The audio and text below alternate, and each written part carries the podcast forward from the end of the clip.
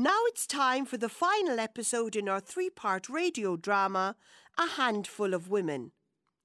A Handful of Women follows the journey of great Grand Peg and her box of memories as she takes Katie, her great granddaughter, back to her life as it was over 100 years ago. We are drawn into the world of young Peggy as she embarks on a thrilling journey of discovery through the campaign for women's suffrage in Ireland. Last on, a handful of women. What's that poster pinning on the tree, May? Votes for women? Will there be dancing too? Tis too much dancing we do already, Peggy. Too much dancing and not enough thinking. Where did you put the writing desk, Jack? In beside your bed. if your ma could only see you know. And what clothes will you have for cycling at all? Sure, you can't go round like that on Miss Rogers' bicycle. There's a lot they say we can't do, Mrs. Toomey. Do you ever think of that? Now it's time for the final episode in our three part radio drama, A Handful of Women. Women's suffrage will, I believe, be the ruin of our Western civilization. It will destroy the home, challenging the headship of man laid down by God. It may come in your time, I hope not in mine. John Dillon, MP for the Irish Parliamentary Party. Hi, Da. You're a bit later tonight. Have your dinner. It's still warm enough. Yeah, that's my girl, Peggy. Where would I be without you? Guess what, Da? Mr. Johnny came with not one, but two letters this morning. One is for you, from America. Must be your friend Dennis. And the other one is from me, from Miss Rogers, all the way from London. Well, that'd be coming up in the world, Peggy. Two letters in the one day from cities far apart. Did you open yours? I did, Da. I couldn't wait. What did she say? I bet she wanted to know if old Mick had delivered what she asked him to. She did, Da. Do you want to open yours? See if it's from Dennis. No doubt it is. Where do we see now? He had pneumonia in April, he says. But he's recovered now. Well, that be. What is it, Da? He says there was an execution in the prison where he works in Carson City. Does that mean they shot someone? Da, one of the prisoners. I'm not sure how and I'm not sure why, but I do know that it means they killed the fella dead. 'Tis no wonder Dennis is hoping I'll see the old land ere I die. That's what he says, Peggy. What's this he says now? There's been lots of excitement over Ulster and Home Rule here in America, but more over the suffragettes. Your suffragettes in Ireland are more warlike than their sisters here in America. Peculiar notion these women have got. Peculiar is right. He must be getting that women's newspaper sent over to him. What's it called? The, the Irish Citizen. I dunno, Da, but I've been hearing about some of those women. Frankie says they threw a hatchet at some fella in Dublin. Sure, didn't those women come over from England just to cause trouble? Still, I better watch Mrs. Toomey next time she starts chopping her wood. you never know when a woman around here might get a peculiar notion. Isn't that right, Peggy? Mrs. Toomey thinks you're all right, Da. Tis the rest of the men she might like to throw a few potatoes at, but not her hatchet. you look tired now, Peggy. Off to bed with you. And I lock up. And no spending hours writing on that desk of yours. Dear Diary, I wish I could write like Miss Rogers. She knows just how to say things, in her proper way, and make it all sound so interesting that I just wish my feet could reach the pedals so I could bicycle all the way to London. Dear Peggy, I've joined the fight for women's rights here in London. There was a big Women's Sunday held in Hyde Park. and I organised a group of Irish women, suffragists, to gather there. It was an incredible sight. Nigh on half a million women in the park, all wearing white, green, and purple, the colours of the WSPU, the Women's Social Political Union. So many banners, and ours was in Irish on one side and English on the other. We turned the Irish side out so everyone could see where we were from. Always, the talk turns back to Ireland here. And it seems to me that in this London suburb, I see Ireland truly for the first time. As one cannot see oneself in a mirror by pressing one's nose against the glass, I had to leave my country to find her. I want to make some changes for the women in Ireland, for women everywhere, Peggy. I am writing for the suffragette newspaper this last while. We have to be on our guard all the time, but nothing is achieved by sitting back and just waiting. I, hope, hope you are you're making, making use of my writing desk. I think you could be a fine writer one day, Peggy. Your dear friend, Miss Rogers. Dear Diary, I'm not sure I would have the courage to do what Miss Rogers is doing. Frankie says that so many women have been arrested in Dublin for breaking windows in the GPO and Dublin Castle, and then just flung into prison. I couldn't bear to be in prison, Diary. Without my own bed, my writing desk, and me da. But what can I do? Look out for Mrs. Toomey? But she's well able to do that herself. And my Dorney doesn't need the likes of me. I know she's not scared of anything, even Father Grady. You've just got to look out for yourself, Peggy Doherty. That's what you have to do. Make a good job of that, and the rest will look after itself. Good night, Ma. Good night, Diary.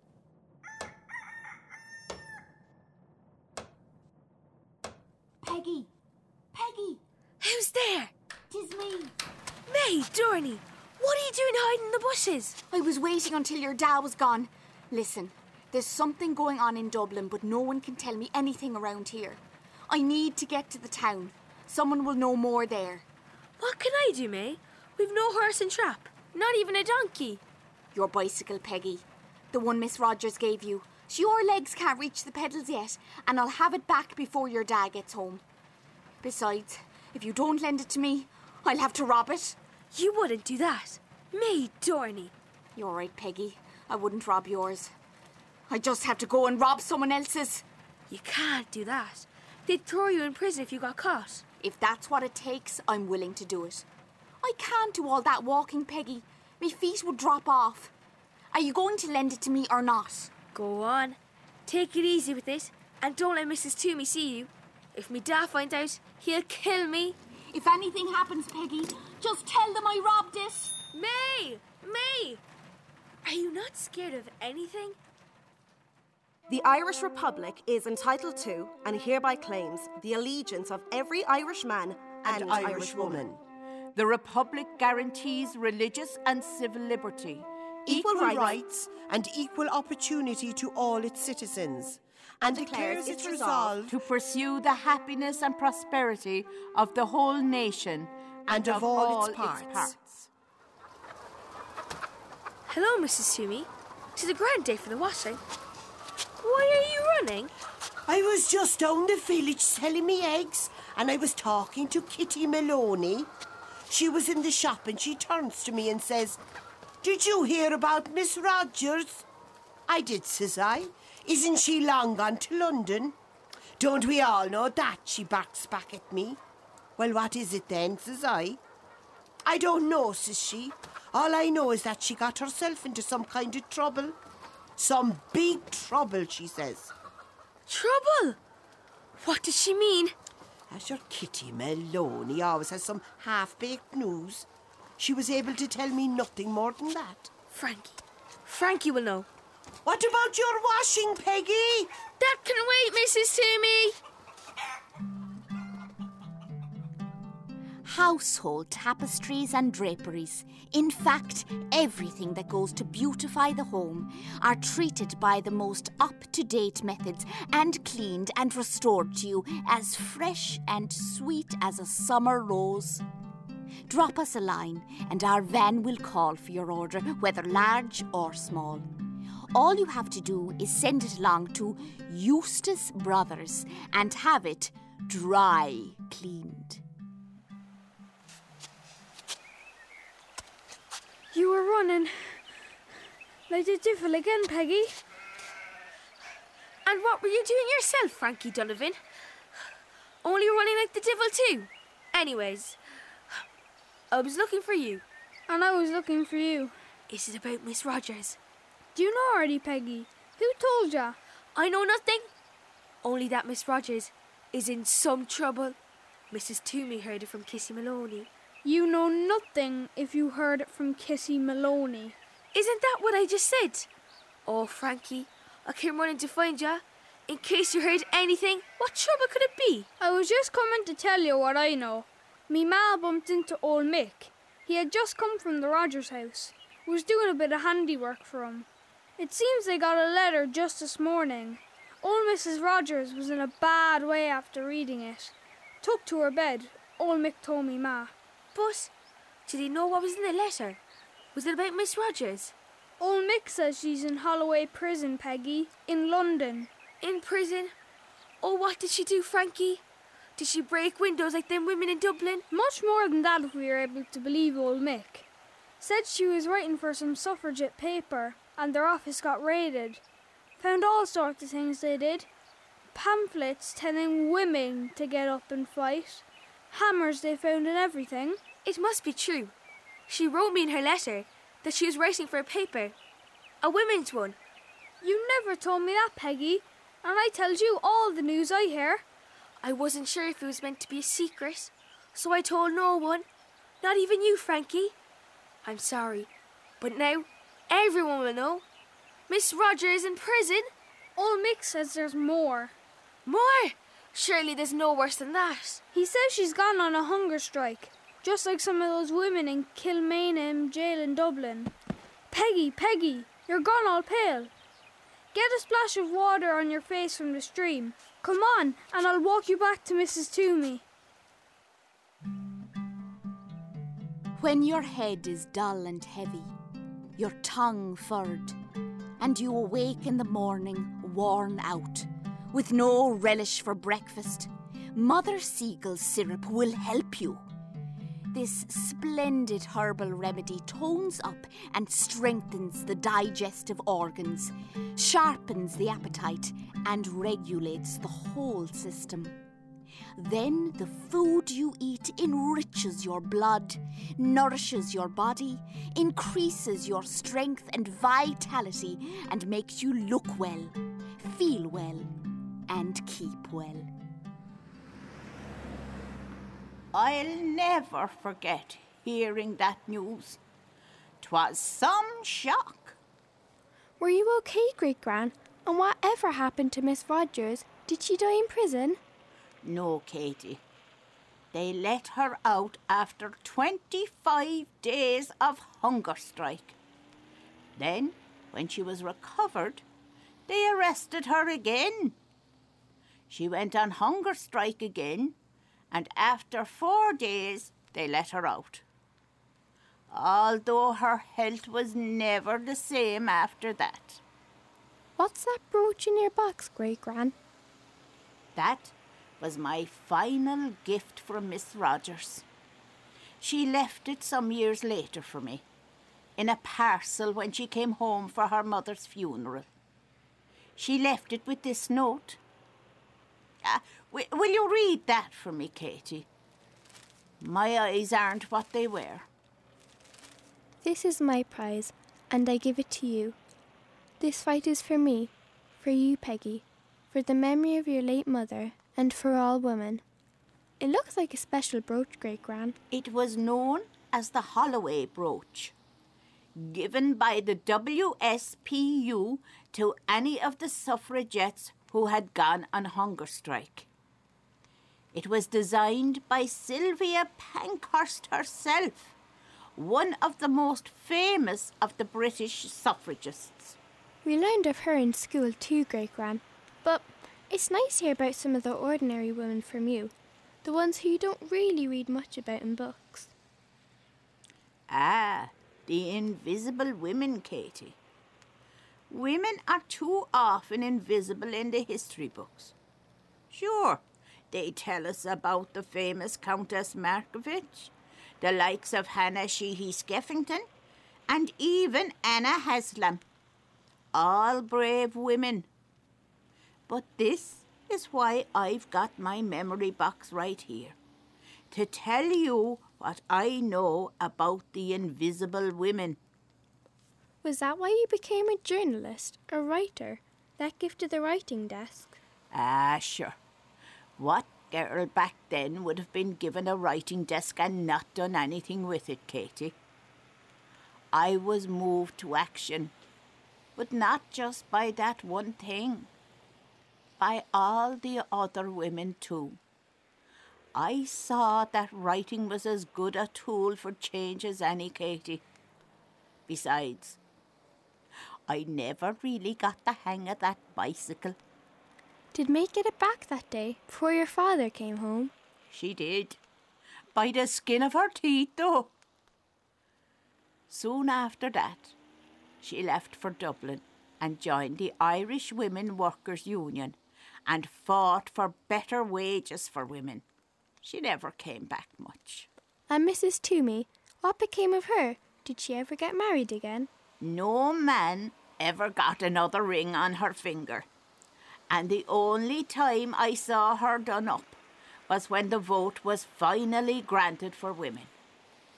Not in 1918 when the likes of Mrs. Toomey weren't yet given that freedom. Yes, she was over 30 and a woman of property, but not the type of property the powers that be had in mind. But in 1922, when Ireland finally gave the vote to all women, oh, Katie, that was some day.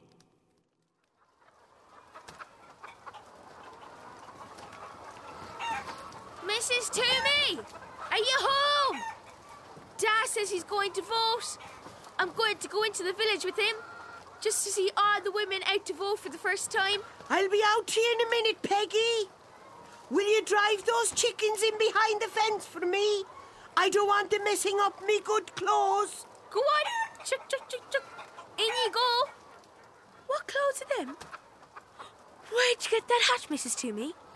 I've never seen you in a hat like that before. Only your brown hat that you wear on Sundays. But this one, I've never seen a hat so pretty. It's the one I had for me wedding day, Peggy. I had it wrapped away in a box. Always said I'd bring it out for a special occasion, but one day just ran into the next. And who would I have been dressing up for? Only a load of gormless chickens. But Peggy, I decided this day is special.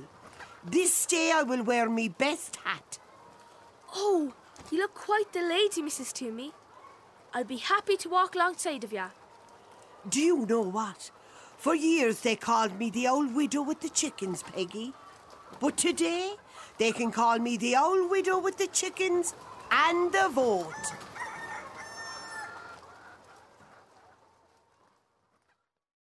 Rise from your knees, O daughters, rise. Our mother still is young and fair. Let the world Look into your eyes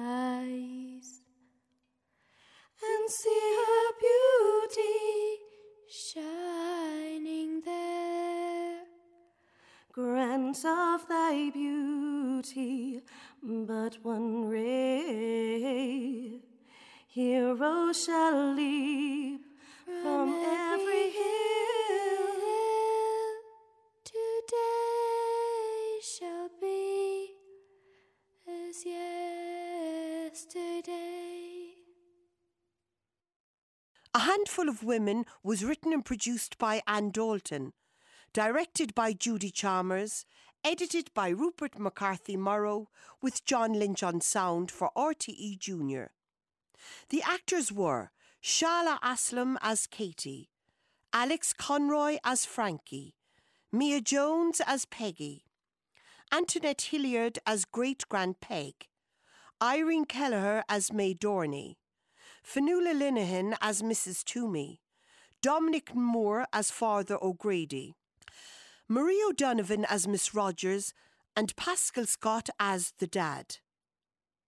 Song arrangement and musical composition by Marie O'Donovan.